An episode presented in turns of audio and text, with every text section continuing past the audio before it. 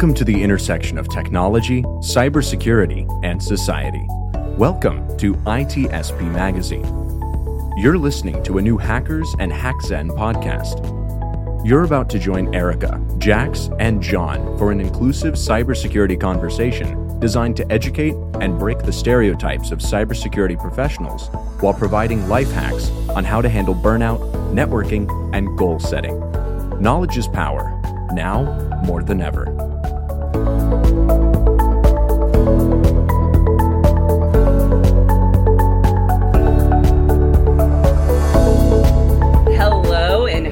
Day to all our hackers and HackZen listeners who have been following us since the first part of 2021.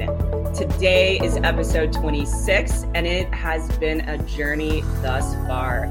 We have been able to connect with and share the stories of so many leaders in the cybersecurity world. Today, we offer you yet another amazing story with someone who brings his full self to the table 100% of the time. Stefan Semmelroth is a cybersecurity thought leader, streamer on all of the platforms, avid runner, West Point grad, Army Ranger, award winning cyber partner, and a friend, mentor, advocate for many of us in the cybersecurity community. Stefan, how are you? Welcome to the show. I'm so happy to be here. I'm excited. Uh, you always pump me up, so it's it. You know, that's a street that goes both ways. And uh, let's get going. Let's let's change the world. Game on. Oh my gosh, we're so excited to have you. It, it took us about gosh, like a month and a half to even get you on the show. You are such an advocate for uplifting so many people in the cybersecurity cybersecurity community with your post and the different things that you do on social media. But before we really dive into the meat of this discussion, I would love for you to share with the listeners a little bit more about who you are and how you got to where you're at today. Ooh, well, those are two different questions. So I'll I'll thread the needle between the two of them. um, so I think that the easier one to answer is is how I got to where I'm at today. So uh, I started trying to get into tech before I could drive. Literally before I could drive. So I was um, my my hometown of Northern Illinois. Uh, there were a few different tech companies that were there. And this is you know going back. Uh, we'll say we'll just say more than twenty years. Um, and I would reach out to CEOs at the companies and basically ask to come be an intern hey, come let me intern for you. You know, I'll work for free or maybe like I think minimum wage is like four dollars and twenty five cents an hour back then. Um, and the CEOs were taking my calls and they were letting me come in and and actually interview. Uh, it was probably because I was you know like four feet tall at the time, and uh, just you know an interesting thing for them. Um, and what what they told me was come back when you know how to drive. That's, that's that's too long. I don't want to wait that long. so uh, eventually, I got picked up in my my first tech role, uh, just as a as an IT technician, uh, running cables, formatting stuff, doing processor upgrades, doing a little bit of the domain work, learning how to subnet, you know, basic IT stuff back in the day. Um, and that was when I responded to my first cyber incident. So the the Nimda worm hit the network went around, we burned down subnet by subnet by subnet by subnet and stood them back up and stood them back up and stood them back up. And what do you think it did? It came right back behind us. Uh, so that was that was 20 years ago now, more than 20 years. And uh, the, the funny thing is, the questions that I asked then are still very much like 80% the same questions that I ask now when when clients have breaches, when they have incidents.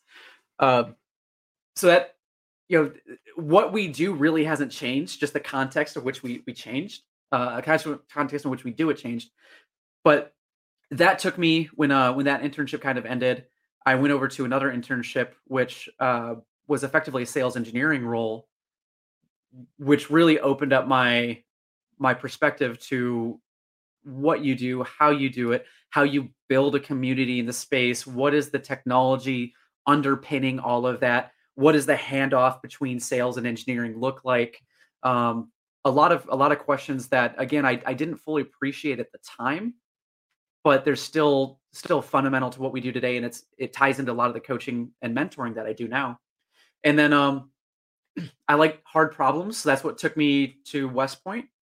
So applied to West Point, got in, and then when you're there, you have to choose your major, and it's an engineering school. And I'd already done IT, and I said, let's go electrical engineering because that's in my mind one of the most difficult things you can do. Boom, electrical engineering. Graduated, still like hard problems. So I picked the infantry, knowing that I was like 80% chance of going to combat. Hey, pick me, I'll go. That took me to Ranger School. And when I got this is this is funny. When I got to Ranger School, I my unit was already in Afghanistan. I had not met my unit yet. So I literally had to go through without recycling, without repeating a phase or getting dropped straight through uh, by the skin of my teeth, made it out the backside, graduated, uh, went cross country, got to my unit, and I literally got there in time for the last flight to Afghanistan. Oh, uh, those experiences uh, certainly have shaped my worldview, and uh, I'm starting starting to now talk about those experiences with other veterans in the space to to help them work through any any issues or trauma they might have. So that's that's something that's always a challenge, but uh, it's also exciting to be able to help other people. And then um, after being back for about a year and a half back here stateside, I had this agreement with my platoon sergeant, and I told him, you know, because you have to be candid. We're like we are a team.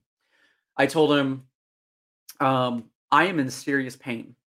I don't know what it is. Uh, I know I know exactly when it started, but I don't know what it is.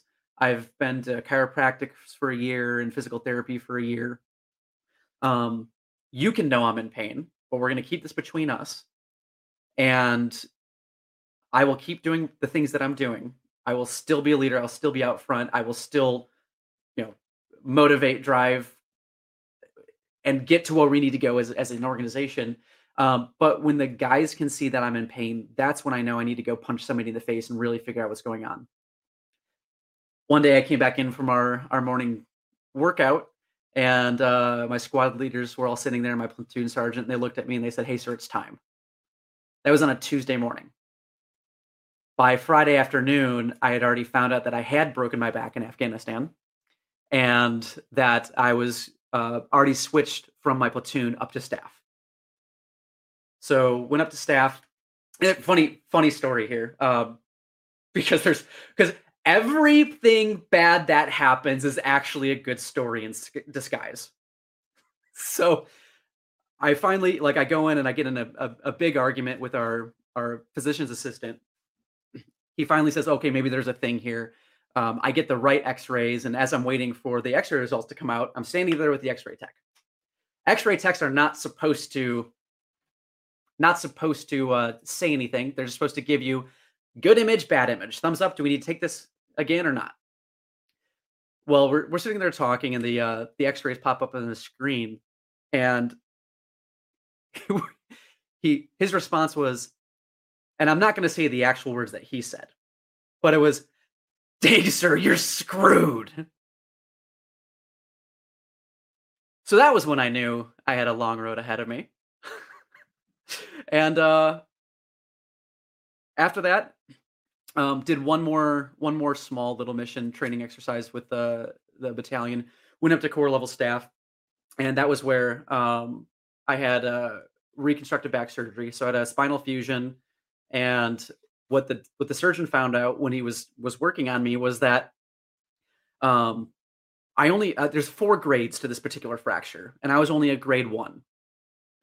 But when he was working on me, he found that I literally had bone spurs growing into my nerves, which is as painful as it sounds. so so he cleaned out the bone spurs and um yeah I I woke up was uh was laying in bed uh afterwards, you know, recovering and my surgeon is hilarious.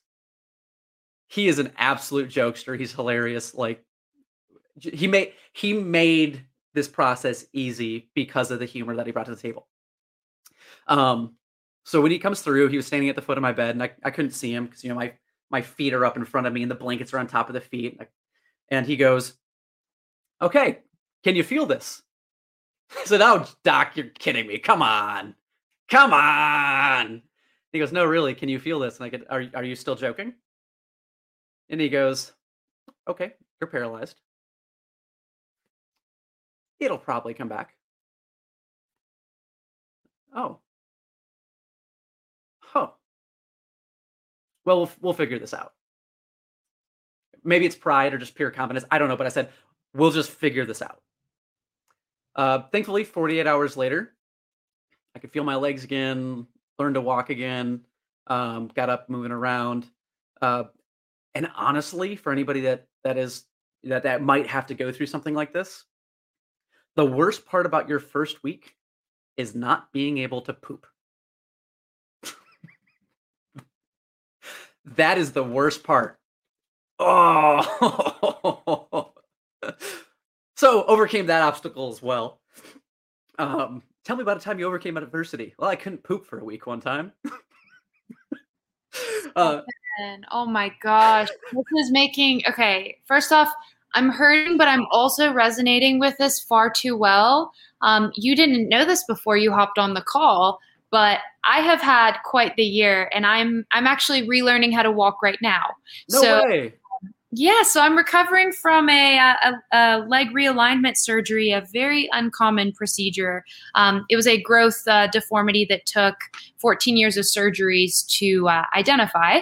Um, I'm on month five of no walking, but I'm learning how to walk again. And so I totally understand you know the ups and downs of that process and as you were telling that story i mean i was not only feeling feeling your pain to an uncomfortable degree but also i was just imagining the flood of emotions that you must have felt as you know what you knew to be your life you know was being rocked right and that adversity that kind of led you to making a pivot, like an important pivot in your life that you knew needed to happen. But sometimes these opportunities, as you as you mentioned, like stories come out of it, but also a lot of growth and healing that comes out of these things that help you pivot into the next role, the next, you know, path that you're taking. So I think this is a really, really cool time to pivot into kind of what led you to being this influencer that you are today. right? So out of you know out of this adversity came probably a lot of decisions a lot of thoughts a lot of what am i going to do now right um, after your last mission. Yeah. Um, so i want to dive into you know you have a lot of followers. I mean you have been blowing up. Your content is popping. You know what kind of led you to uh, to kind of seek this out? And or was it an accident? I mean i want to just know more about what led you to becoming a cyber influencer. Yeah yeah. So that the the pivot there for me was you know was coming out of that surgery and realizing that i can so i i had really tied up a, a substantial portion of my own identity with being an infantryman with carrying heavy things very far in order to protect and defend the United States. And when I could no longer carry heavy things or move even a short distance, or I was literally afraid at that point um, after surgery of firing my own personal weapon because the kick from the weapon hurt. So wrapping wrapping into that identity, um, you know, I I started started looking at exploring what would be fun again and uh, going back to those experiences from 20 years ago of cyber incidents and i i put in my packet to the cyber corps and when i did that i was literally still high as hell on opiates after back surgery like that's that's how short after because the window was about to close mm-hmm. so so here i am like I know, pupils the size of dinner plates uh, putting in this packet, and, and I end up getting picked up. so that was uh, an interesting process, and the the force there when I went down. Um, at that point, I was finishing my master's of engineering because I didn't know if the army was going to keep me in or not. And by the last semester of my master's of engineering, I realized I don't want to be an engineer. That is, I am good at it. Don't get me wrong, but it is not what I'm best at. And so then I I took 30 days off and started my MBA while I'm working full time. Um, you know, now working in the cyber industry and going from continent to continent to, to solve big problems, um, or at least do my part to solve those problems. And as I'm going through the MBA, I'm taking stock of what I'm going to do because I still don't know if the Army is going to retain me. Well, what what is my unfair advantage in this space? And it is my relationships. Okay, that's my unfair advantage is relationships, and the market has a need for people that can do what I do, but I don't want to do to work. then how do I how do I turn that into a business model? And so that's that's where the idea of recruiting came in. And I reached out to some of the bigger recruiting firms, and they didn't know what to do with cyber officers. And so that that kind of cemented the excuse me cemented the idea. And so I launched the the cyber recruiting company, and um, I started off, you know, as a shop of one, and I had a couple interns, and I was just bringing on um, a, a full time employee, and a big part of that required me to go out. Like I knew delivery. Delivery was easy, right? All you had to do is have strategy, plan, action, execute. Game on. Um, what I didn't know at that point was sales and marketing. So I had to go out and learn sales and marketing. So my my first 17 clients that I had for the company were all either directly tied to my own personal network or one step adjacent to it through a warm introduction. It wasn't until eight, client number 18 that I figured out how to do marketing. And then I figured, okay, if I if I finally figured that out, what's the next step? So between between what the market needed for cyber professionals and security professionals and you know uh, work roles adjacent to that, um, and then knowing the capability and potential of my of the of the population that I'm serving, which is primarily veterans in cyber IT, military intelligence, or tech. How do I close that gap? If I'm going to really do this, how do I close that gap? And a big part of that was education.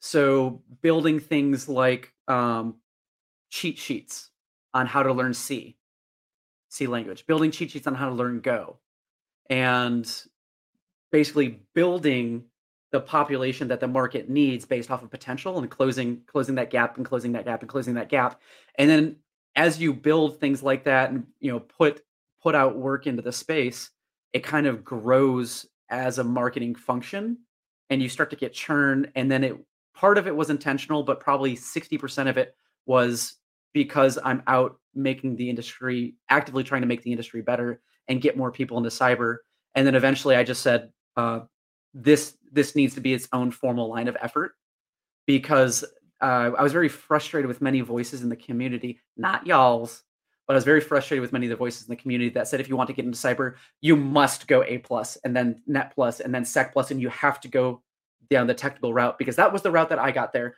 And no, that's just so wrong. There's so many non-technical routes, and we need so many more people into it. So how do we take this that something that's very complex and broad, incredibly broad, and how do we make it down to bite-sized consumable appetizing nodes that non-technical people can understand that they do not have to be rocket scientists to sell rockets. So true. Yeah. The we are very good in the cybersecurity community about making it seem that to get into an entry level position, you have to be extremely technical um, and have that technical background. That was when I joined from the military side and going into the civilian side. I was that route of like A plus because that's what the military does. A plus. That's what they told us to do. Yep, they're all very um, certification heavy.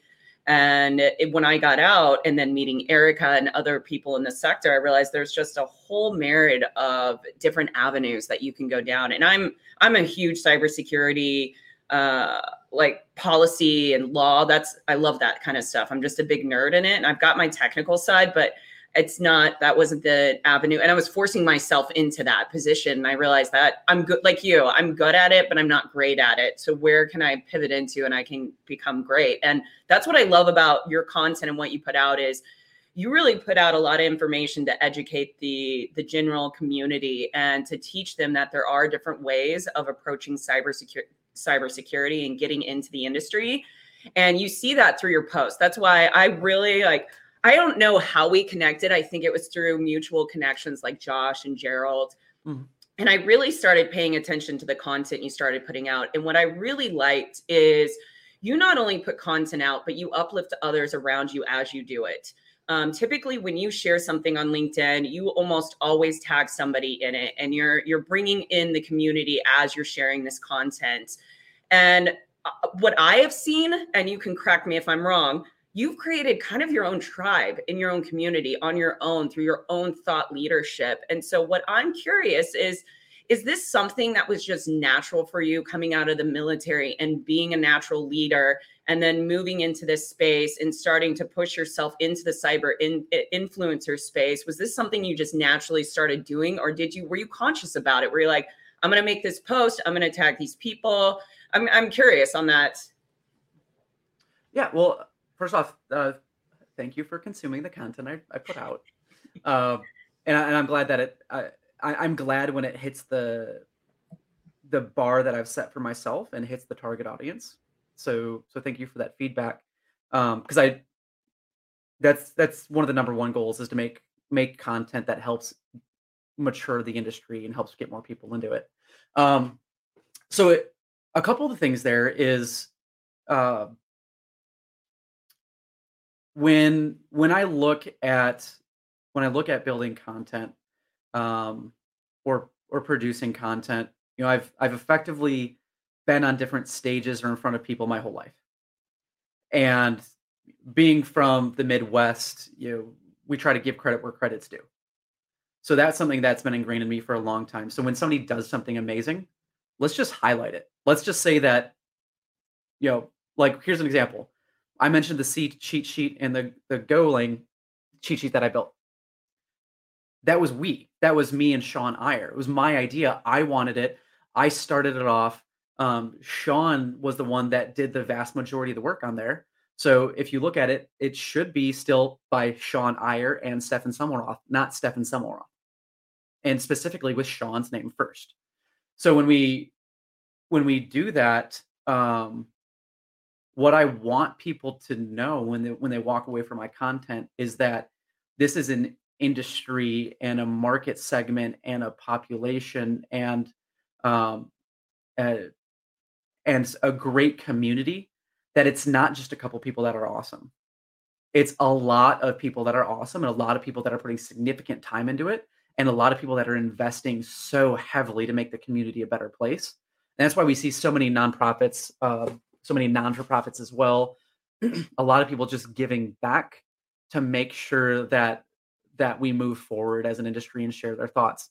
And the um you know one of one of my big goals is to get more people in the industry. And we don't do that by highlighting ourselves. We do that by highlighting other people and their triumph. And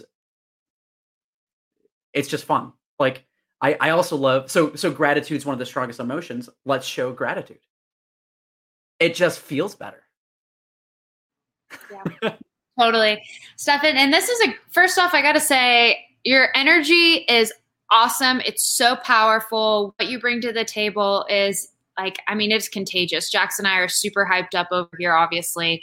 Um, this is a great pivot to your to my next question because I know that this is something that really I can tell you're really comfortable, really passionate about it.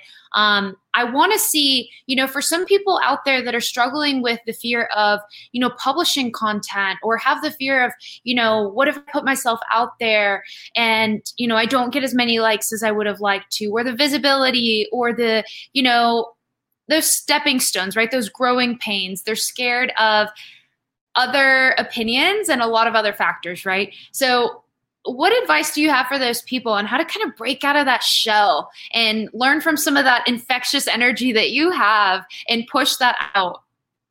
Okay, there's so much there. The easiest thing that I'll say is when you put out content, put it out on LinkedIn. LinkedIn wants to build you up. There are other social media channels that the community doesn't always do that. So there there are you know, there's channels here where I still will put content on because engaging those communities are good, and we don't want to be an echo chamber, and I need people to challenge my opinions and my assumptions. But I predominantly go to social media channels where the community is strong and the community wants to see you succeed, and they don't just lambast you with their own negativity because that's not healthy. And if I, you know, some of the other streams, I don't want to call them out on, on this channel. When I look at some of those, um, they just tear me down. I don't want to be torn down. I'll be lifted up. That's what I want. So the other side of the house is um, why don't I walk you quickly through through my journey on on video because I think it's I think it's relevant now more than ever. Let's do it.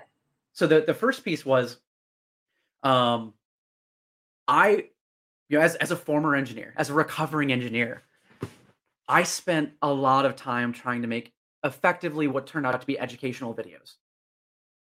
And it was really hard for me. Like it wasn't jiving for me.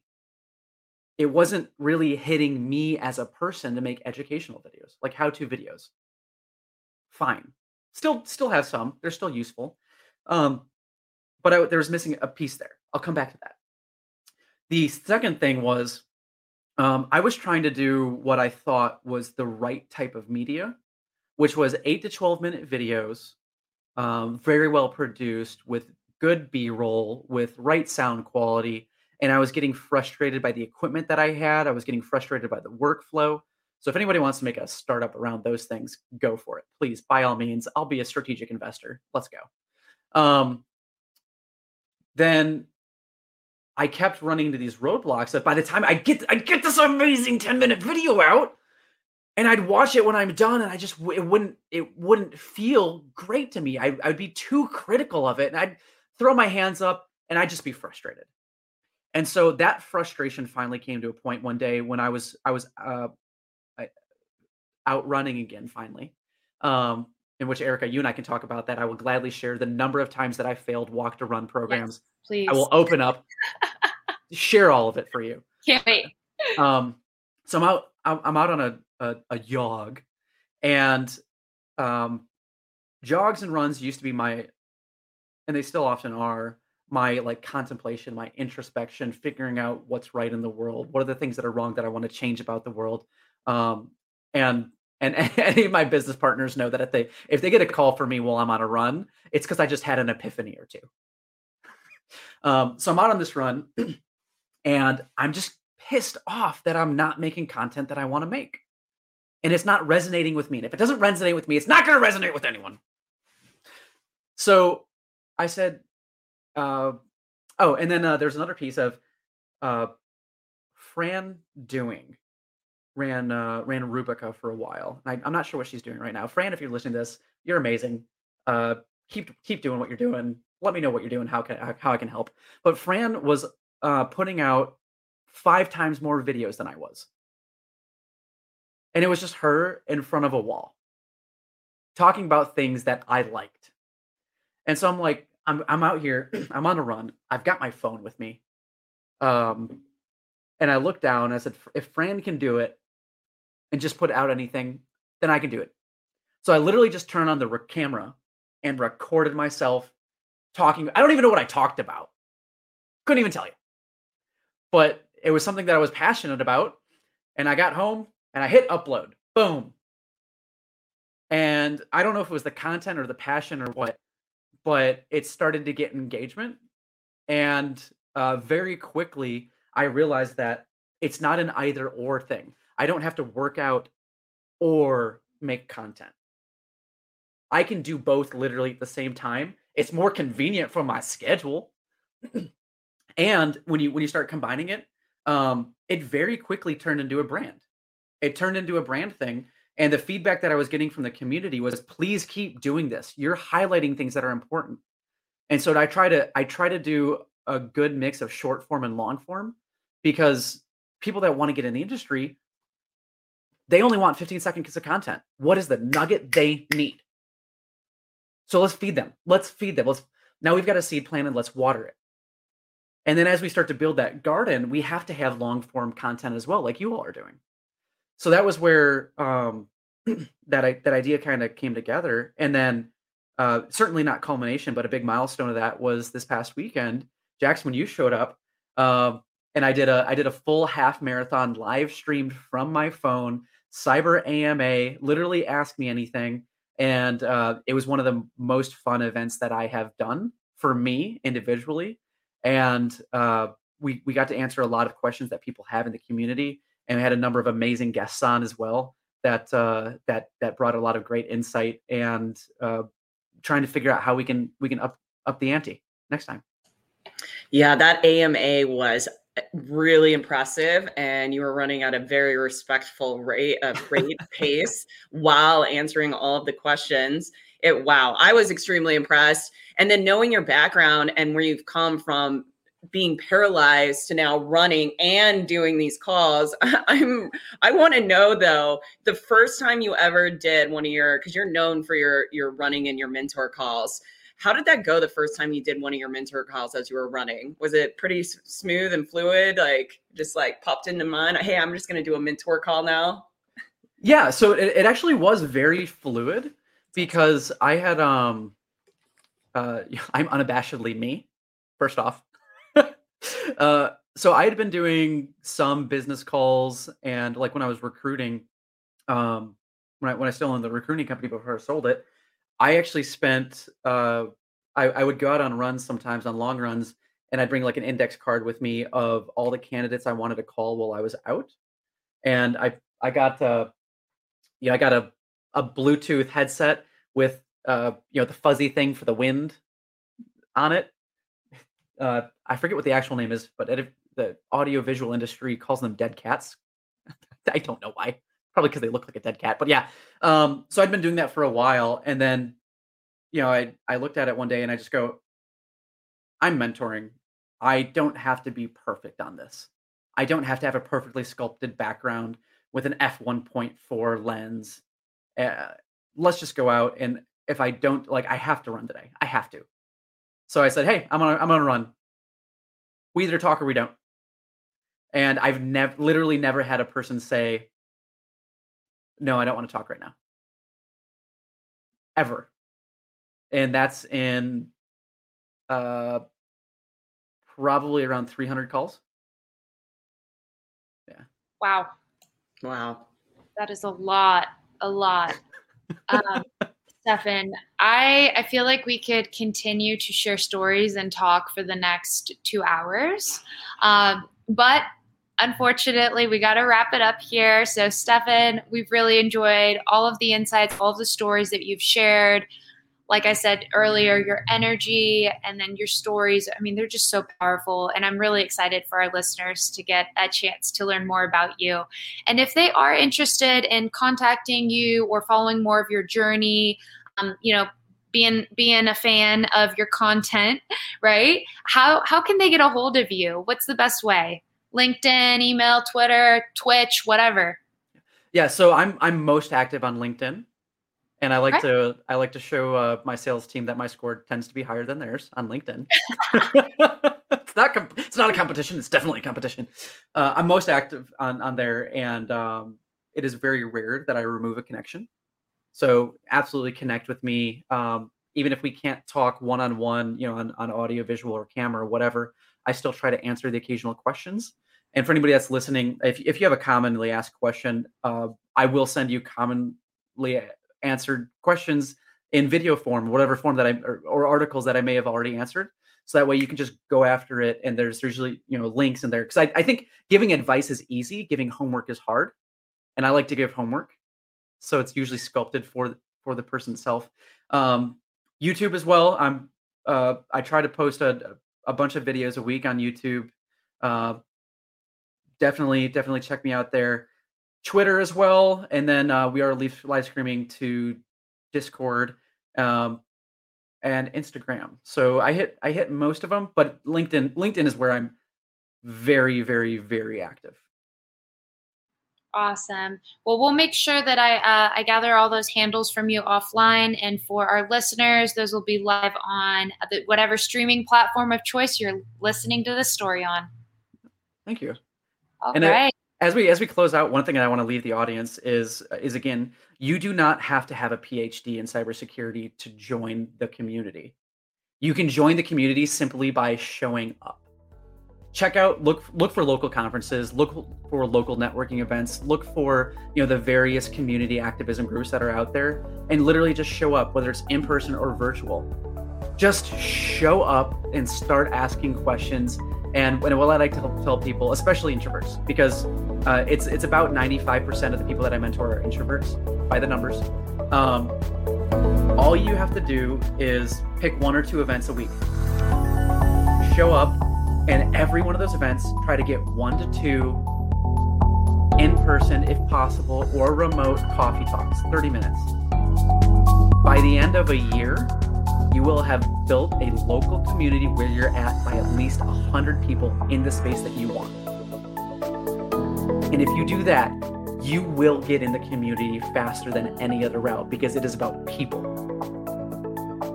I love that. That is wonderful advice. Thank you, Stefan. All right, that is it. We're closing out. Thank you again for being our guest on Hackers and Hexens. See you on LinkedIn. Happy day.